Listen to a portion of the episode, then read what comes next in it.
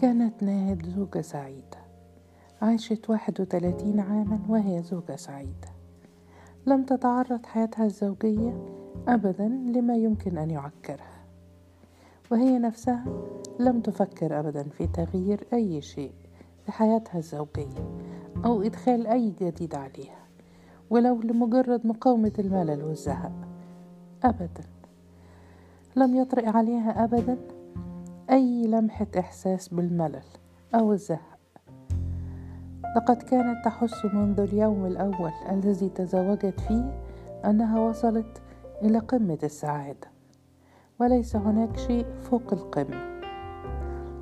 يمكن أن يغريها بأن هناك سعادة أكبر يمكن أن تجذبها وقد أصبحت كل أيامها تمر على وتيرة واحدة منظمة بالساعة والدقيقة. والبيت الذي تزوجت فيه لا يزال. هو نفس البيت الذي تقيم فيه. حتى قطع الأساس لم تغير فيها شيء ولم تحرك أي قطعة من مكانها إلى مكان آخر. وحتى بعد أن أنجبت ابنها شهاب وابنتها لوتس اتسعت حياتها ولكن لم يشملها أي تغيير. ظلت حياة منظمة بالساعة والدقيقة. دون أن تصادف ما يعكرها أو ما يمسها بالملل أو الزهق. قد كانت في صباح كل يوم تقوم من النوم في الساعة السادسة والنص وتترك زوجها مراد في الفراش وتذهب إلى ابنها وابنتها وتوقظهما في رقة وحنان وتبدأ في إعدادهما للذهاب إلى المدرسة. وفي السابعة تعود إلى زوجها لتطمئن إلى أنه قد ترك الفراش. فهذا هو موعده. ثم تتركه يدخل إلى الحمام ويستكمل إعداد نفسه للذهاب إلى عمله في مؤسسة الغزل. بينما هي تدخل إلى المطبخ لتعد طعام الإفطار للعائلة كلها. وتحرص دائما وهي على مائدة الإفطار أن تسأل كل منهم عما يريده. في يومه لتعد له ثم يخرجون من البيت ويتركونها وحدها. تبدأ بمنتهى الهمة والنشاط في تنظيف البيت وتنظيمه وتسوية كل ما فيه.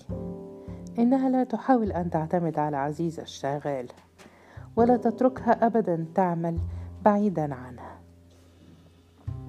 وبعد ذلك تخرج من البيت إلى الأسواق لتشتري ما تحتاج إليه.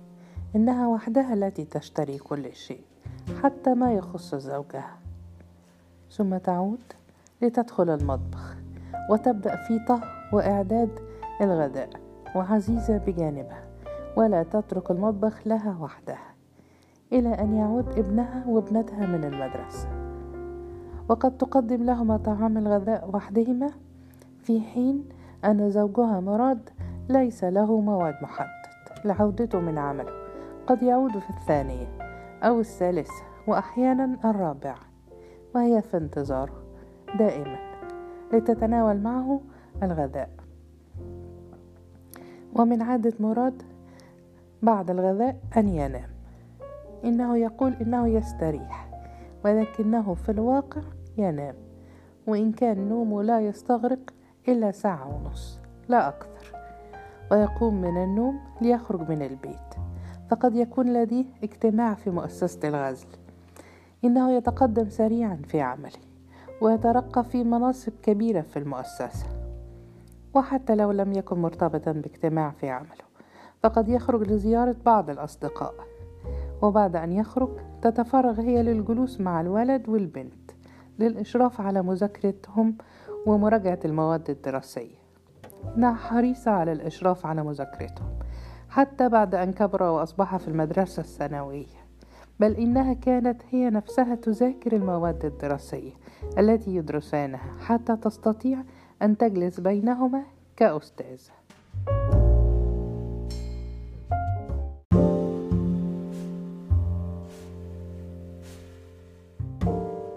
وفي التاسع يعود زوجها إلى البيت. إنه لم يتأخر أبدا عن الساعة التاسعة. ويكون أشرف ولوتس قد نام وتقضي معه أجمل ساعات اليوم. يشاهدان معا التلفزيون وهما يتناولان طعاما خفيفا للعشاء. تبذل كل يوم مجهودا خاصا لاختيار أصنافه حتى يكون لذيذا شهيا. وفي أغلب الليالي لا يتفرغن لمشاهدة التلفزيون بل يأخذ زوجها مراد في التحدث عن عمله. عن كل ما حدث له في يومه كل ما يفرحه وكل ما يتعبه.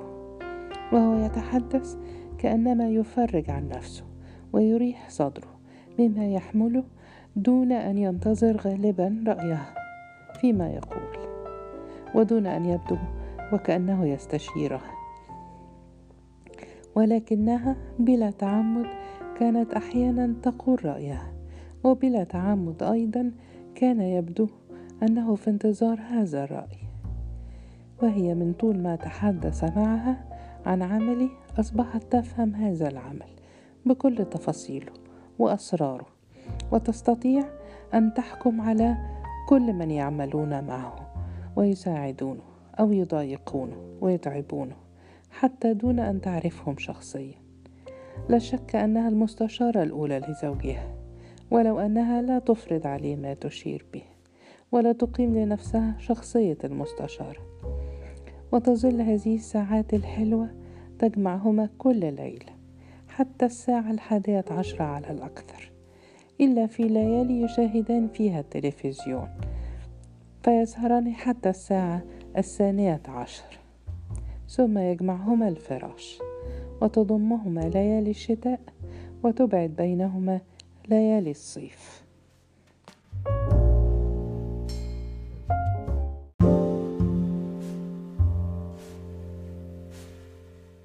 كان هذا هو كل يوم من أيام حياتها أيام منتظمة بالساعة والدقيقة. يضاف إليها الأيام التي يدعون فيها إلى الخارج أو يقومون بدعوة بعض الأصدقاء. ولكنها كانت أيام قليلة فلم تكن هي نفسها من هواة الدعوات. وكانت تتخلل هذه الأيام فترات يسافر فيها الزوج بعيدا عن بيته وقد يغيب أحيانا. بل أنه سافر أكثر من مرة إلى أوروبا وكان يغيب أسابيع ولكنها أيضا فترات لأيام منتظمة بالساعة والدقيقة. وقد تغير بعدما تفرضه هذه الساعات والدقائق من ناحية التنظيم مع كبر سن شهاب ولوتس والتحقهم بالمدرسة الثانوية ولكنها دائما ساعات ودقائق في منتهى التنظيم وكبرت وكبر زوجها مراد حتى أحيل على المعاش بحكم السن. لقد وصل إلى الستين وهي في التاسعة والأربعين. إن الفارق بين عمريهما إحدى عشر سنة ولكنها لم تحس أبدا بهذا الفارق بل أن مراد لا يزال حتى الآن وبعد أن وصل إلى الستين في منتهى الصحة والنضارة والحيوية والنشاط. وهما لم يفكرا أبدا في إحالته على المعاش إلا قبل أن يحل موعده بشهور قليلة كأن سعادتهما واكتفائهما الذاتي بكل ما يعيشان فيه قد ألهاهما عن التفكير والإعداد للمستقبل المستقبل الذي ينزعه عن عمله ويلقي به على أرض جرداء خاوية أرض المعاش. وعندما تذكر مستقبل المعاش وبدأ يفكران فيه كان زوجها مراد يبدو في منتهى الاطمئنان. لقد اكتسب اسما لامعا محترما بين كل قادة صناعة الغزل. ومن السهل بعد إحالته على المعاش أن يجد عملا رئاسيا في شركة من الشركات الكثيرة التي تنتج الغزل. بل إن هناك شركة غزل أسست في السعودية وهو يعرف أصحابها. ومؤسسيها معرفة شخصية. ولا شك أنهم يتلهفون على أن يعمل معهم. وسيتقاضى منهم مرتبا يوازي أضعاف المرتب الذي يتقاضاه من المؤسسة الحكومية التي يعمل فيها. إن إحالته على المعاش تعتبر فتحة خير تفيض عليه وعلى العائلة كلها بالرخاء وتوفر لهم أرقى وأغلى ما يمكن أن تقدمه الحياة. ولكن إن مراد لم يحاول قبل أن يحل موعد إحالته على المعاش أن يتصل بأحد ممكن أن يوفر له عملا آخر. لم يحاول أبدا أن يبذل أي جهد ليضمن لنفسه مجالا جديدا للعمل.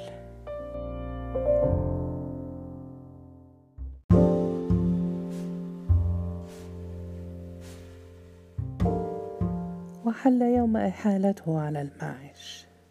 وبدأ كل شيء في حياتها يتغير. وقد قالت له في اليوم الأول هل اخترت العمل الذي ستلتحق به؟ قال مبتسما وهو يتمدد على فراشه لقد قررت اولا أن أمنح نفسي أجازة على الأقل لمدة شهر وبعدها أبدأ في اختيار ما أعمله. ربما كان على حق.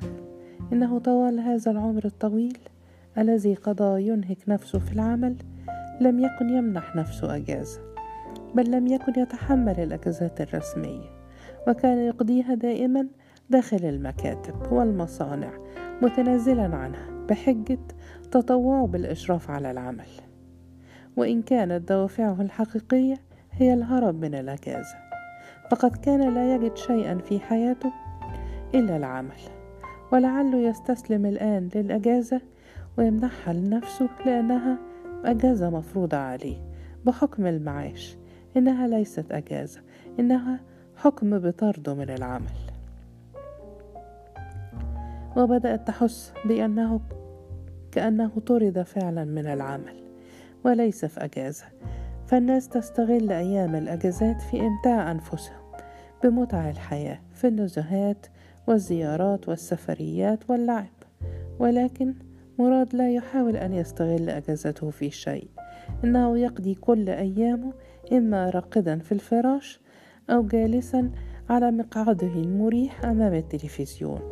ويقضي ساعات طويلة يقلب في الصحف اليومية والمجلات دون أن يبدو عليه أنه يجد في كل ما يقرأه أي شيء يثير الاهتمام أو يهمه.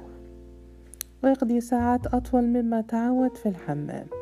وساعات أطول مما تعود وهو على المائدة يتناول إفطاره أو غذاءه أو عشاءه ولا يحاول أبدا أن يخرج من البيت وحتى لو لزيارة عائلية.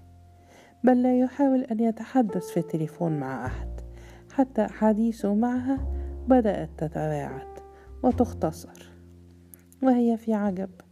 كيف انقلب مراد من إنسان يفرط في العمل والنشاط إلى إنسان يفرط في الكسل ويعيش اللا شيء. ربما كانت هذه هي طبيعة كل من يتميز بالإفراط فهو إما يفرط في العمل وإما أن يفرط في الكسل وهي تدعو الله بأن يعود زوجها إلى الإفراط في العمل.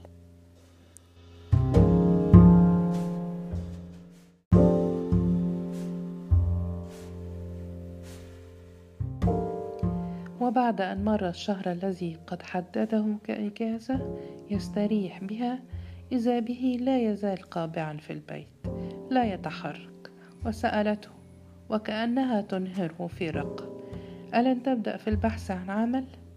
ورد عليها بمنطق تسمعه منه لأول مرة صاح قائلا كيف تريديني أن أبحث عن عمل؟ هل أدور على الناس أستجديهم ليتفضلوا بالإشفاق علي ويمنحوني عملا؟ هل تريديني أن أنسى كل ما قدمت للبلد وأنقلب إلى شحاز؟ لا إنهم هم الذين يسعون ورائي ويتوسلون إلي أن أقبل العمل الذي يعرضونه وقد أقبل أو لا أقبل إني أستاذهم وسيد سيدهم ولم يسعى أحد وراءه وبدأت تحس به وهو قابع في البيت كأنه قابع على صدرها أصبحت تحس بكل ساعات ودقائق يومها كأنها مشارط تمزق في إحساسها. لم تعد تستطيع أن تجد ما تعودته. إنها لا تستطيع أن توقظه في الصباح في السابعة كما تعودت لأنه ليس بحاجة لأن يكون له موعد يصحو فيه. وابنها شهاب وابنتها لوتس قد يخرجان إلى المدرسة دون أن يريا وجهه. ثم لا تستطيع أن تنظف البيت وترتبه وتشرف عليه وهو فيه.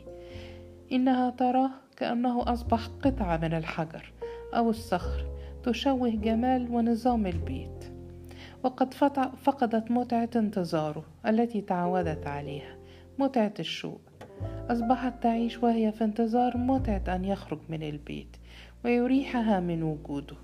حتى بعد أن تدخل المطبخ. لم تعد تحس بمتعة إعداد الطعام بينما هو جالس في الصالة وكأنه جالس فوق كتفيها ولم تعد ساعات الليل التي تجمعهما بعد أن ينام شهاب ولوتس تجد فيها المتعة التي كانت تهنأ بها في نهاية كل يوم. كيف تهنأ بحديثه في هذه الفترة؟ وهو طول اليوم بجانبها يتحدث كلما أراد.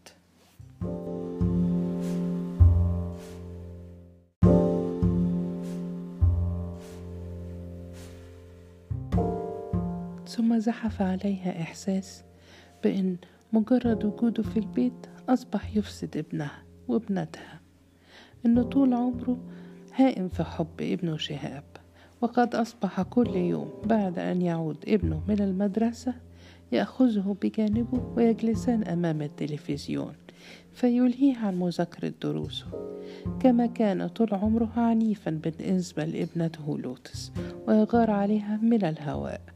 ويحرض عليها خيال الرجعي أين تذهب؟ ماذا تلبس؟ كيف تخطو في مشيتها؟ ولماذا تطل من الشباك؟ وقد أصبح وجوده في البيت عذابا لابنته لوتس لا يمر يوم إلا وتبكي وتهرب من أمامه حتى لا يجرحها بكلماته والمهم المذاكرة وناهد كأم لم تعد تستطع أن تقوم بالإشراف على مذاكرة الولد والبنت فإذا استطاعت أن تأخذهما بعيدا عن أبيهما وتجلسهما بجانبها للمذاكرة وجدت نفسها لا تستطيع أن تركز ذهنها وإحساسها فيما يذاكرانه كما تعودت. فبين كل سطر وآخر مما يقرآنه تجد ذهنها وإحساسها يشتت إلى الحال الذي أصبح فيه زوجها. والولد والبنت أيضا لا يستقران بين الكتب. ويقفزان بين كل لحظة وأخرى إلى أبيهما بحجة أن يسألانه سؤال فيما يدرسان وهو نفسه قد يناديهما ويخطفهما من المذاكرة ليريهما مشهدا أعجبه على شاشة التلفزيون. لقد أصبحت تخاف على الولد والبنت ألا ينجحا. في امتحان المدرسة بعد أن كانت تعيش وهي تعتبرهما من الطلبة العبقرة ولا تخاف عليهما من أي امتحان. وحتى عزيزة التي تعمل في البيت منذ أكثر من عشر سنوات بدأت تتغير. ربما لم يعد البيت هو نفس البيت. لقد كانت عزيزة تعمل وهي لا تتلقى الأوامر ولا تخضع إلا لست البيت. ولم يكن رجل البيت يأمرها أو يطلب منها شيئا بل ربما كان لا يحس بوجودها إطلاقا. لم يكن يطلب شيئا إلا من زوجته ست البيت وكانت ست البيت وحدها هي التي تتعامل مع عزيزة. ولكن رجل البيت أصبح الآن مقيما طول النهار والليل في البيت وأصبح يتعامل مع عزيزة. أصبح لعزيزة سيدان لا سيد واحد. لم تعد ملكا لست البيت وحدها ولكنها أيضا ملكا لرجل البيت. ولا شك أن عزيزة ترتاح أكثر في التعامل مع رجل البيت. على الأقل هو جاهل بكل أعمال البيت ويكون أرحم عليها فيما يكلفها به. وهي تستطيع أن تخدعه وتكذب عليه بسهولة وأصبحت ناهد تعاني حتى من عزيزة.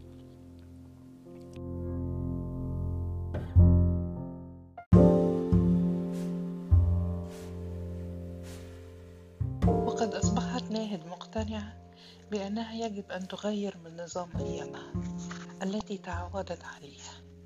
إن الأيام مع زوج يعمل لا تصلح لتقضيها مع زوج على المعاش زوج عاطل.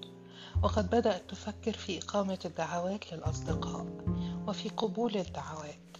إذا كان زوجها لا يريد أن يخرج من البيت وحده فلتخرجه معها. ومجتمع الدعوات والجلوس بين الأصدقاء قد يعيد إليه رغبته في العمل ويدفعه إلى البحث عن مجال يعمل فيه خصوصا وأن بين الأصدقاء من كان يعمل معه ومن المتخصصين في صناعة الغزل وكان زوجها مراد يقاوم مقاومة عنيفة أي فكرة لدعوة أصدقاء أو قبول دعوة. لم يعد يطيق أن يستقبل أي أحد في البيت أو يخرج من البيت. أصبح كأنه يعيش وهو حي في مقبرة جميلة لا ينقصه فيها شيء. ولكنها كانت تستطيع أن تتحايل عليه وتلح إلى أن يقبل توجيه دعوة أو قبول دعوة.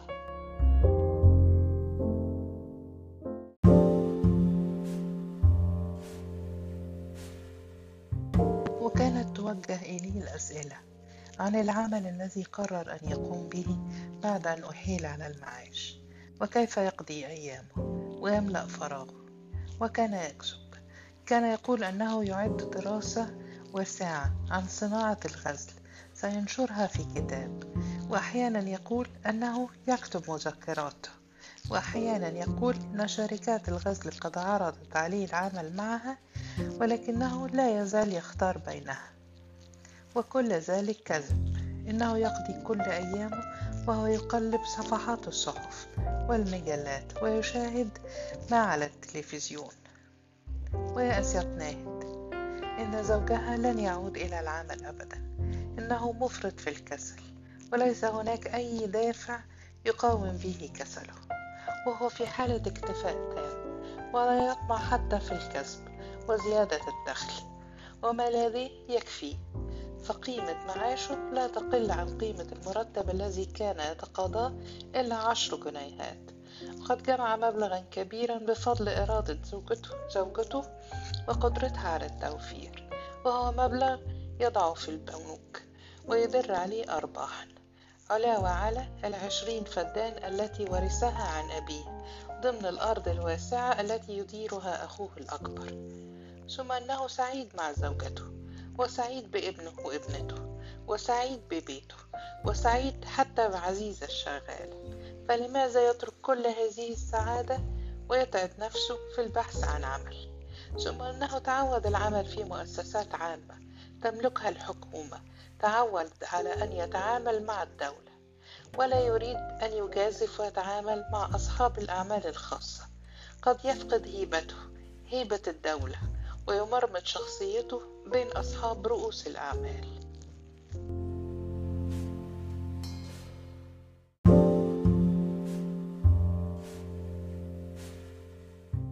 تعد ناهد تطيق أيامها مع زوجها. الملقى أمامها كأنه جثة حية ولم تعد تطيق اليأس ودون أن تحس وجدت نفسها تتركه وتترك ابنها وابنتها. وتترك البيت وتهرب دون أن تفاتح أحدهما بما قررته بل إنها نفسها لم تكن تعلم ماذا قررت وأخذت تجوب الشوارع طوال النهار. إلى أن وجدت نفسها تذهب إلى بيت أختها الكبرى وتعلنها أنها ستقيم عندها. واتصلت أختها بزوجها مراد بالتليفون وصاح مراد لقد كدت أجن وأنا في انتظارها. إذا لم تعد إلى البيت حالا فسآتي أنا إليها. وقالت أختها في هدوء أفضل أن تتركها عندي حتى تهدأ وتسترد أعصابها.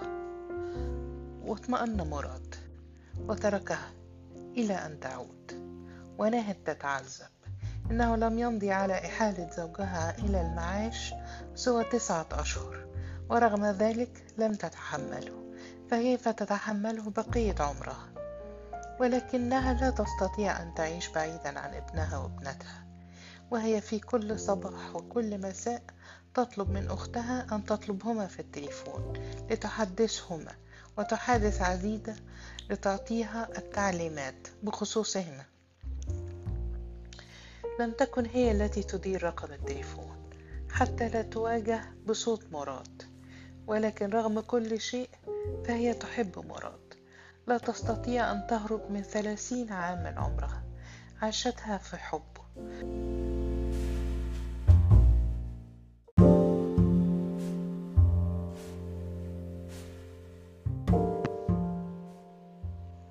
ولم تبق في بيت أختها سوى ليلتين. وفي الصباح التالي وجدت نفسها تعود إلى البيت. وقد عادت في الساعة السادسة والنصف صباحا حتى تطمئن على الولد والبنت وتعدهما للذهاب إلى المدرسة. وفوجئت بأن وجدت زوجها مراد متيقظا وأنه واقف مع عزيزة يشرف عليها في إعداد الإفطار. وفرح بعودتها فرحة كبيرة. ولكنه ما كاد يقبلها مرحبا حتى تركها ودخل إلى حجرة النوم وألقى بنفسه على الفراش. وهي مذهولة بالدهشة بعد أن وجدت مراد متيقظا ويتولى إعداد الإفطار للولد والبنت. وبدأت تقتنع بأن مراد ليس من طبيعته الاستسلام للكسل إلى حد أن يهمل الاطمئنان على مسيرة شؤون البيت. وقد كان يعتمد عليها اعتمادا كليا ويلقي بنفسه بين الصحف والمجلات وأمام شاشة التلفزيون.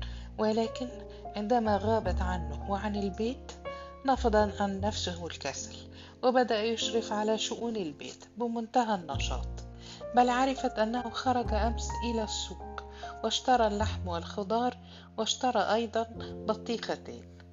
واكتشفت أنه ليس جاهلا بأسرار السوق إنما اشتراه يتوفر فيه جودة الصنف والأسعار المعقولة لم يستطع أحد في السوق أن يغشه أو يخدعه. وبدأ تفكيرها يتجه اتجاها جديدا. إنها لن تستطيع أن تقنع زوجها بأن يعود إلى العمل في المجال العام وفي مجال صناعة الغزل ولكنه على الاستعداد لأن يعمل داخل البيت في إدارة شؤون البيت والإشراف على ما تحتاجه العائلة. وهي نفسها تحس بأنها تستطيع أن تعمل خارج البيت بل أنها طول عمرها كانت تمر عليها فترات تتخيل نفسها وهي تعمل في إحدى الشركات الكبيرة المتخصصة في الأسواق بالملابس النسائية. وملابس الأطفال. أو تشارك إحدى صديقاتها الكثيرات التي افتتحن كل منهن بوتيك لبيع لوازم النساء المستوردة وحققن أرباحا طائلة ولكنها لم تقدم على أي عمل وظلت طول عمرها متفرغة للبيت لأنها كانت تتصور أن البيت لا يستطيع أن يستغني عنها. و ولا عن ساعاتها التي تقضيها في العمل داخل البيت.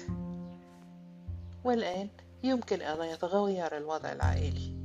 لقد كان وضعا قائما على أن يعمل زوجها خارج البيت وتعمل هي داخل البيت. وستنقلب هذا الوضع. ستعمل هي خارج البيت ويتحمل زوجها العمل على إدارة البيت وتدبير شؤون العائلة.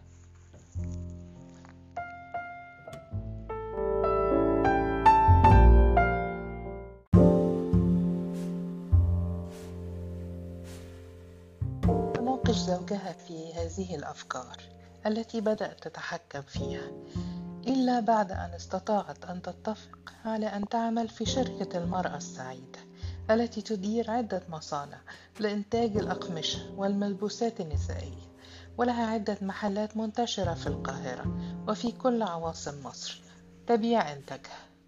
وقد رحب رؤساء هذه الشركة بأن تعمل ناهد لديهم. إنها سعيدة يحترمها كل المجتمع ومعروفة بشطارتها وذكائها وجديتها. وفجأت مراد قائلة اتفقت على أن أعمل في شركة المرأة السعيدة بمرتب 200 جنيه في الشهر. ورد عليها في دهشة إننا لسنا في حاجة إلى هذا المرتب ولمن تتركين البيت؟ قالت وهي تبتسم له الابتسامة التي تعلم أنه يحبها.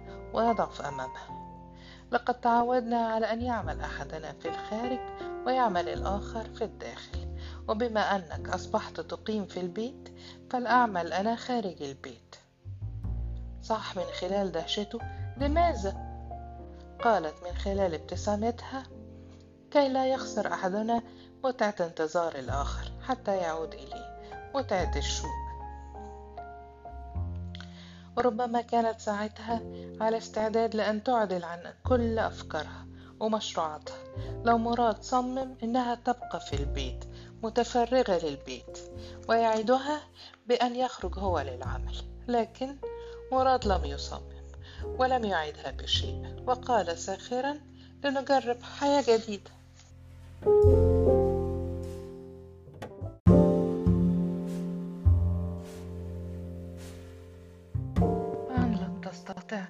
تستسلم كل الاستسلام لمسؤولية زوجها عن البيت. من المستحيل أن يصل إلى مستواها كست بيت. وكانت بعد أن تعود إلى البيت في كل يوم تصحح بعض ما قام به أو تتعمد أن تفعل شيئا لم يفعله. وكانت لا تستطيع أن تهجر المطبخ هجرة كاملة. كانت تدخل وتتعمد أن تطهو بنفسها صنفا تعلم أن زوجها يستحيل عليه أن يطهوه. إنه صنف يحتاج إلى عبقرية المطبخ وهي حريصة على أن تبرز عبقريتها أمام ابنها وابنتها وتتحدى بها زوجها بل أنها كانت لا تعود إلى البيت إلا بعد أن تمر على السوق حتى بعد أن تعودت على أن زوجها يشتري كل شيء فهي تتعمد أن تشتري ما تتصور أنه لم يخطر على بال زوجها شراؤه فقط لتقنعه بأنه لن يصل أبدا إلى مستواها كست بيت لن يستطيع الرجل أن يستغني أبدا عن المرأة في البيت وكل ما في الحياة أصبح يحيطها بمنتهى السعادة. ولكن إنها تخدع نفسها عندما تتصور سعادتها بالعمل خارج البيت وتترك زوجها يعمل داخل البيت. إنها تعيش مشدودة إلى البيت رغم كل ما يشغلها به العمل في الشركة. لا تمر بها دقائق من العمل حتى تجد نفسها وعقلها يشتت إلى تصور ما يجري في البيت. بل إنها بدأت تحس كأنها مغتاظة من زوجها مراد. لأنه أخذ منها مسؤولية البيت ثم بدأ يطرأ على بالها فكرة أخرى. لماذا لا تحيل نفسها إلى المعاش وتترك العمل في الشركة وتعود وتستقر في بيتها بجانب زوجها. سيكون الاثنان هي وزوجها في حالة واحدة. كلاهما محال على المعاش وكلاهما اختار التفرغ لحياة البيت بلا عمل بعيدا عن البيت. ولكنها لا تزال في الخمسين من عمرها ولم ينقضي على عملها في الشركة سوى عام واحد. أي ليس من حقها أن تحيل نفسها على المعاش وليس هناك قانون يفرض عليها الإحالة على المعاش كما فرض على زوجها حتى يكون الاثنان في حالة واحدة وهي لا تزال تفكر واشتد ضعفها يوما بعد يوم. إن متاعب البيت ومتاعب الزوج أرحم من متاعب البعد عن البيت وعن الزوج. وتاهت ناهت تاهت بعد العمر الطويل.